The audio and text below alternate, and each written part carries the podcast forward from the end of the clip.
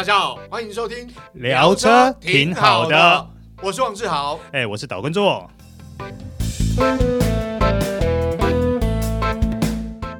大家好，欢迎收听这一集聊车挺好的，我是王志豪，哎，我是岛根座。哎，做哥，今天我们来参加这场记者会，算是还蛮重要记者会，因为这个品牌，我想也安静了半年，好都没有什么记者会发表会，是，而且今天发表的这台车呢，相信很多车迷应该也是万众期待的。哎，没错，毕竟在台湾汽车市场，你花。两百万以内要买后驱有手排选择，而且要两百多匹马力，还是双门跑车。嗯，目前好像也只有这个选择。还有一个重点哦，哦它还是属于高转速的自然进气引擎。哦、没错，提到这颗引擎。一般来讲，应该花三百三 两百多三百万才买到。接下来日趋严苛的环保法规啊，你要买到这种自然进气高转速引擎啊，越来越难了。对对，搞不好以后真的会成绝响哦。哦，没错，而且它比较特别的水平对卧嘛。哎，是是是。哎，到底是哪部车啊？我们今天要介绍就是速霸路的 BRZ。哦，没错，BRZ 这部车呢，其实大家都会有印象，提到它就会想到。它的双生车款就是 Toyota 八六，好，那 BRZ 这次跑得比较快。嗯、不过讲到八六呢，我就要提到一件很有趣的事情，嗯、因为有人说八六这个名字怎么来呢？嗯，就是因为它的引擎气缸的冲程跟缸径都是八十六的关系，嗯。嗯、所以八六的名称是这么来的。哎，可是这次好像不一样了，嗯，有点不太一样了，嗯、因为啊。当初它是属于这种方阵型的一个引擎的设计的时候呢，嗯、呃，它在高转速的表现可能大家也不是这么的尽如人意。那在低转速的表现，也大家也觉得还好。对对对，对。所以这次呢，它虽然它的冲程还是维持到八十六，可是它的缸径已经到达了九十四了。对，所以它的排气量会到二点四。对对，之前是 FA 二零。那这一次是 FA 二四啊，嗯，而且它的动力表现有增加，那现在已经来到两百三十四匹马力，是。呃二十五点五公斤米扭力，是。哦，所以比过去表现要更好，而且它这个。呃，高转速引擎，因为它变成冲程短冲程了，对，所以它在高速的表现跟活泼度来说，应该会比之前更好。嗯，而且它其实，在扭力像二十五点五，大家不要想说啊，是之前那个转速要比较高，扭力才会出来，没有，因为它要强调就是我日常生活可以使用，嗯、所以它这次也有把这个这个扭力输出的峰值的转速往下调一些，嗯，哦，三千七百转就出来啊，呃，那这一次。第二代的 BRZ，我觉得像除了我们刚刚提到这些以外，它几乎从内到外，呃，从整个车身结构啦、引擎啊，嗯、甚至于外观都有很长足的改变。对，因为我我说实话，就是呃，不论是呃，我们讲说八六或 BRZ，在上一代的时候，它其实外观上面呃比较。说实在，比较没有那么大的视觉张力啦。嗯哼，但是这一代就不一样，像 BRZ 呢，这一次它推出啊，我觉得让人印象深刻，包括车头、车侧，好都有蛮大的变化。老实说啦，我个人比较喜欢这一代的造型，嗯，因为我觉得除了它的线条，我觉得回归到整个简约。嗯，但是又不失整个张力的设计。对，毕竟是这个性能双门跑车嘛，嗯、所以是像车头部分，我我比较个人比较喜欢是它在保感，像呃原本雾灯两侧，它做了比较大的变化，在线条或材质颜色配搭配上面，嗯、而且是真的是。这个进气孔的设计是，而且你提到那个前前呃前保杆两侧这个部分，嗯、它真的扎扎实实当成是进气口的设定。对对对对对。那在你轮胎后面，嗯、它就有那个。散热孔这个这个是对对空气力学的设计哦，然后整个气流在往车侧车尾的方向。对往后延伸。其实它这一次在呃不管在空气力学上，或是在整个线条的流畅度上，我自己觉得都比上一代更成熟许多，对，更漂亮。因为呃这次的设计，光是我们先讲这种车头跟车侧的部分，其实它其实有点像后宽前窄。哦。它比较锐利一点，也比较流线动感。我我说实在，性能跑车，大家想象总是外形会比较比较凶一点啦。简单讲，嗯、哦，那这一次的线条设计真的是有那种感觉。然后它还是维持一样的长车头、短车尾的一个视觉印象。嗯、那当然了，这样的设计对于呃高速的空气力学的表现来说，嗯、其实是更有帮助的。对，那另外提到这一代的 BRZ，它的车灯的部分就是包括全 LED 灯，对哦，而且它在。这个功能上，呃，我们讲说智慧型头灯啦，好，嗯、功能又更丰富。那包括车尾的部分也是 LED 的尾灯，是好，而且这个线条上好像跟之前前一代也不太一样，几乎完全不一样。对对对对对，它的车尾的尾灯也是采取一个双吸式的一个设计，对对对，在整个视觉张力上来说，我觉得更抢眼。对对，那车尾我觉得还有两个亮点，嗯，哪两个？第一个，我觉得它小鸭尾很漂亮。哦、对，嗯，它这个鸭尾比我们一般印象中的小鸭尾再大一点，嗯、我觉得有点像。这个做哥，你记不记得以前的 B N W M 三它有一代这个有一款的 M 三它的鸭尾有一个设计。嗯，好，那个那当然那一个比较夸张，但这一次呢，比我们印象中的这个所谓的小鸭尾哦。这个幅度要再大一点，这更显眼一点。但是我觉得它不至于到张扬夸张，没错，我很喜欢那个造型。对对对，好，做个那另外一个呢？哦，我觉得它的双出尾管还蛮经典的。哎，不错，它这是双出尾管，双边单出的尾管呢。我一直强调它是双门的性能跑车。好。双边单出尾管增增添它的性能化、运动化的设定，而且它的口径呢，其实没有不是说小小的，好，这个在视觉上其实有一定的视觉效果在，对对对对对对，所以它车尾其实这次也蛮漂亮。那虽然它这次设计的那个造型啊等等跟上一代是差很多，但是在整个车身尺寸上，其实并没有差异这么大。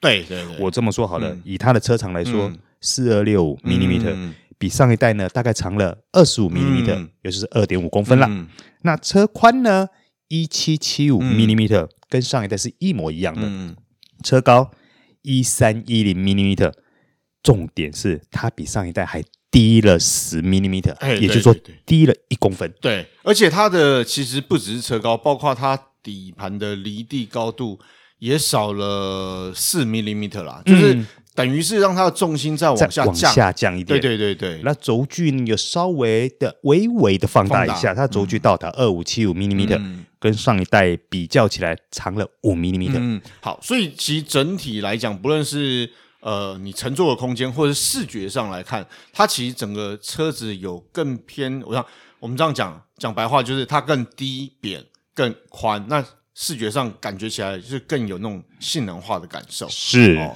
那当然，刚刚谈到的是外观的部分了。那内装的部分，其实这一次它变化也蛮大。我觉得简单来讲，就是它的质感也提升了，但是呢，它的功能设计上面呢，呃，我觉得也很就手，而且科技化程度也提升。嗯。那我觉得它还有一个特色，让我觉得很喜欢的是，虽然它是一台以纯乐趣而生的一台呃双门跑车，嗯、可是它的内装并不会让我觉得说呃。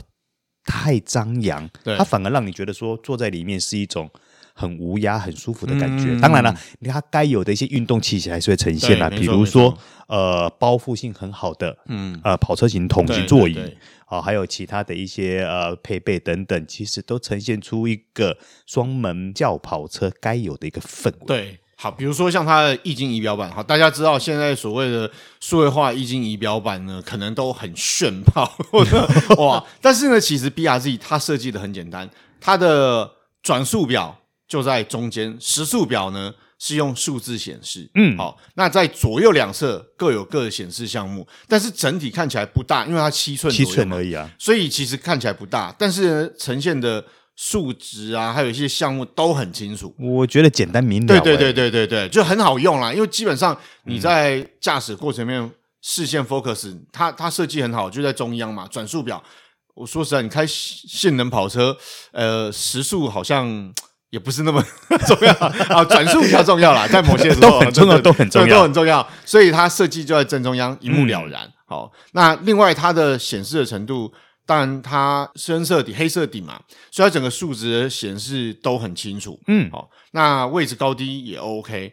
那另外一个就是它的中控台的一亿这个液晶的触控荧幕，八寸，对对对对。对那这一次我觉得它设计的也很简单明了。嗯，好，这个面积呢，说大不大，说小不小，我觉得刚刚好。嗯，好，搭配它的车型，而且我比较喜欢是它保留一些，呃，说实话就是传统的按键。跟旋钮。嗯，哦，因为我说实话，像你在开跑车的时候，很多情况是你可能要专心在驾驶上面。那如果你用全数位化，也就是说全虚拟式的，没有触觉，对，你说驾驶人在使用，当然了，有些功能可能用方向盘控制键，它就可以用。嗯，但是我觉得。很多时候，你可能呃，就是会伸手去，比如去调一下温度啊，调一下声音用大小或怎样怎样的情况下面，嗯、你要用的时候呢，其实我说实在，你乘坐在车室里头，当你在驾开车的时候，BRZ 它让你呃伸手可及，有驾驶人伸手可及在触控台这个部分，嗯，那它包括按键也保留了实体按键，呃是，好、哦，而且它是用呃金属的这个材质去点缀，好、嗯。哦，所以让它的中控台看起来。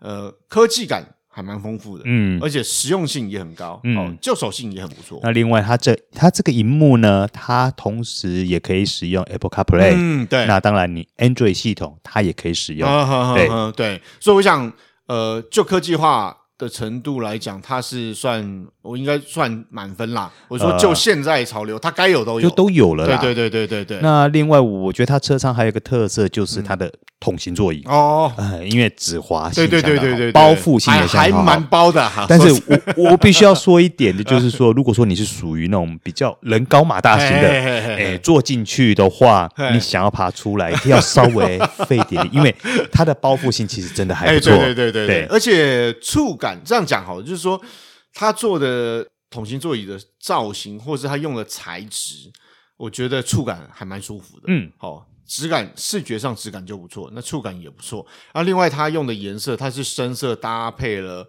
红色的条纹，对，好，所以战斗气息满分啦。呃，是啊，车是坐起来，哎、欸，真的有那种感觉。嗯，啊，当然我们提到这个鞍部的部分，好，这个其实，在记者会现场呢，它其实有这个自排，对，但是呢，它其实有手排款，嗯，好，这是重点，因为。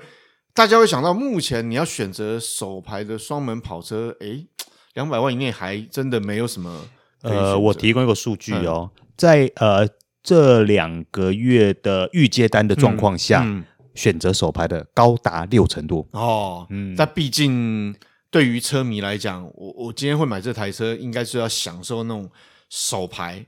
然后又后驱哦 前置引擎后驱，对对对对对对，后驱的一个车款，对对对，对。所以我想哦，也难怪啊，比较多消费者会选择手排，因为毕竟手排的选择在市场上已经少了。嗯，那又加上呢，它这一次这个，你想想看，它它的价格，我们先先说它的价格啊，它价格手排的是一百五十二点八万，嗯，那自排是一百五十六点八万。好，我们以手排价格来讲，一百五十二点八万，你想想看，在国内。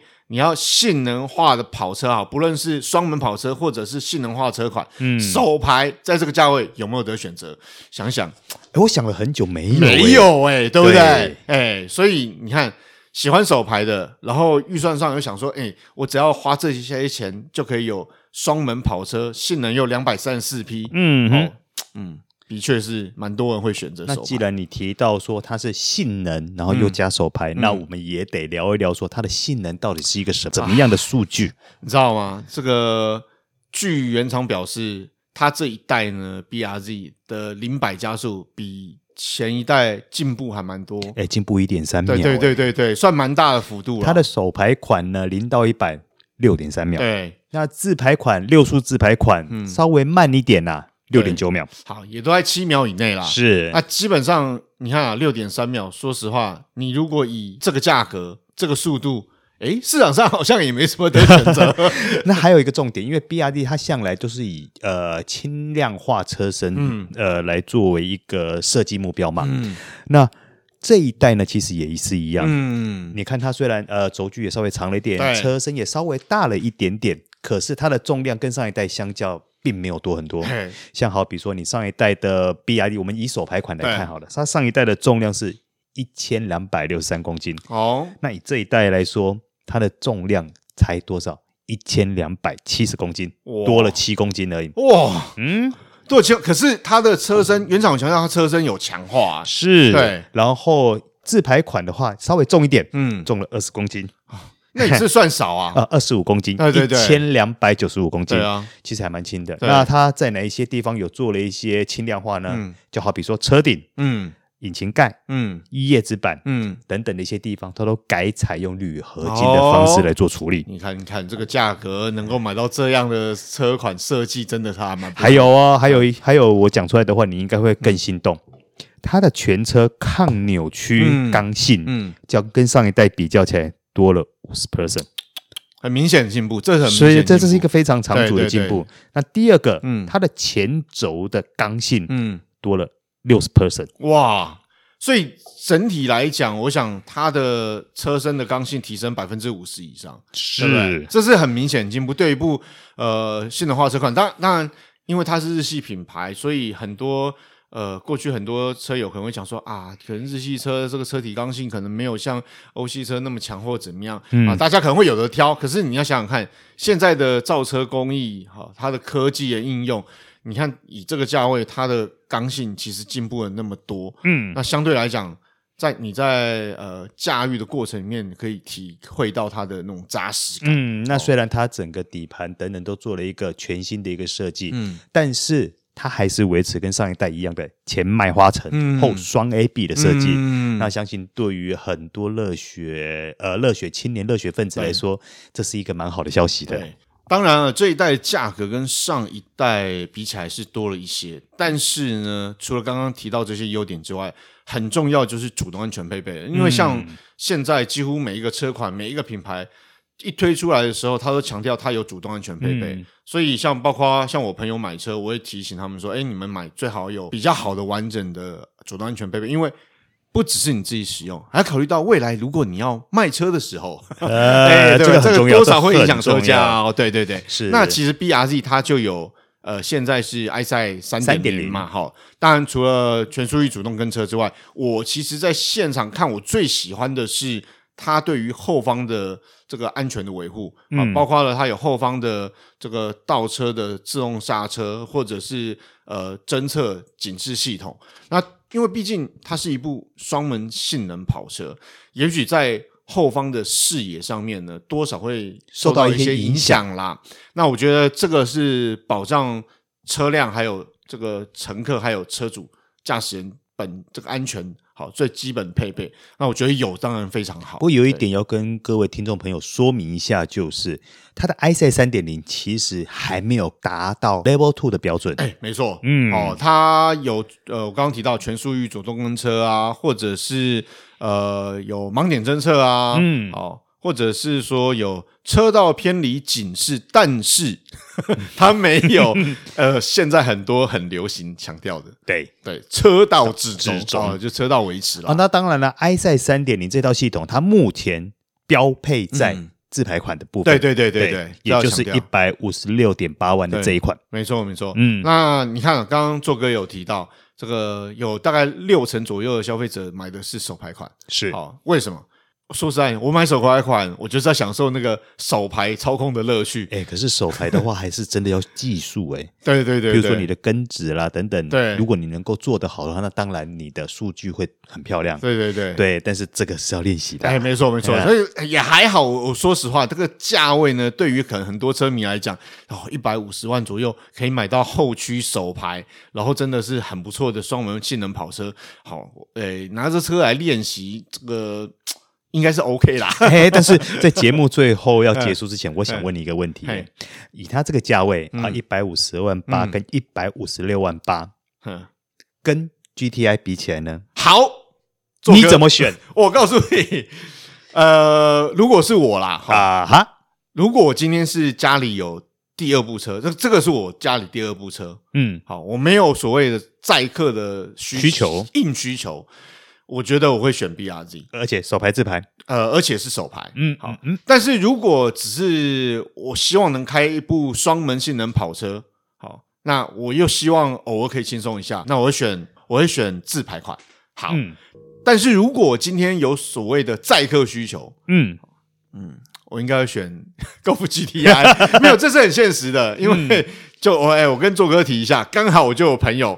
就有这考量，嗯，他选选择了后者，没有，因为这个有家人有小孩啊，有承载考量啊。对对对对对，那其实我我也必须要强调，这是其实是个人选择，因为我们看过 BRZ 之后，都发现其实它后座，说实话，成人很难坐。嗯，没有了。但是二加二本来就是这样的设计啊。对对对对对对，二加二后座是拿来干嘛的呢？啊，第一个放包包嘛。哦，对对对对。第二个呢，放什么呢？放宠物。哦，放宠物啊，当然那个放养狗养猫好放后面 OK 啦，但是记得要铺一下，好要铺一下。对对对对对。好，好，以上就是我们今天的聊车，挺好的。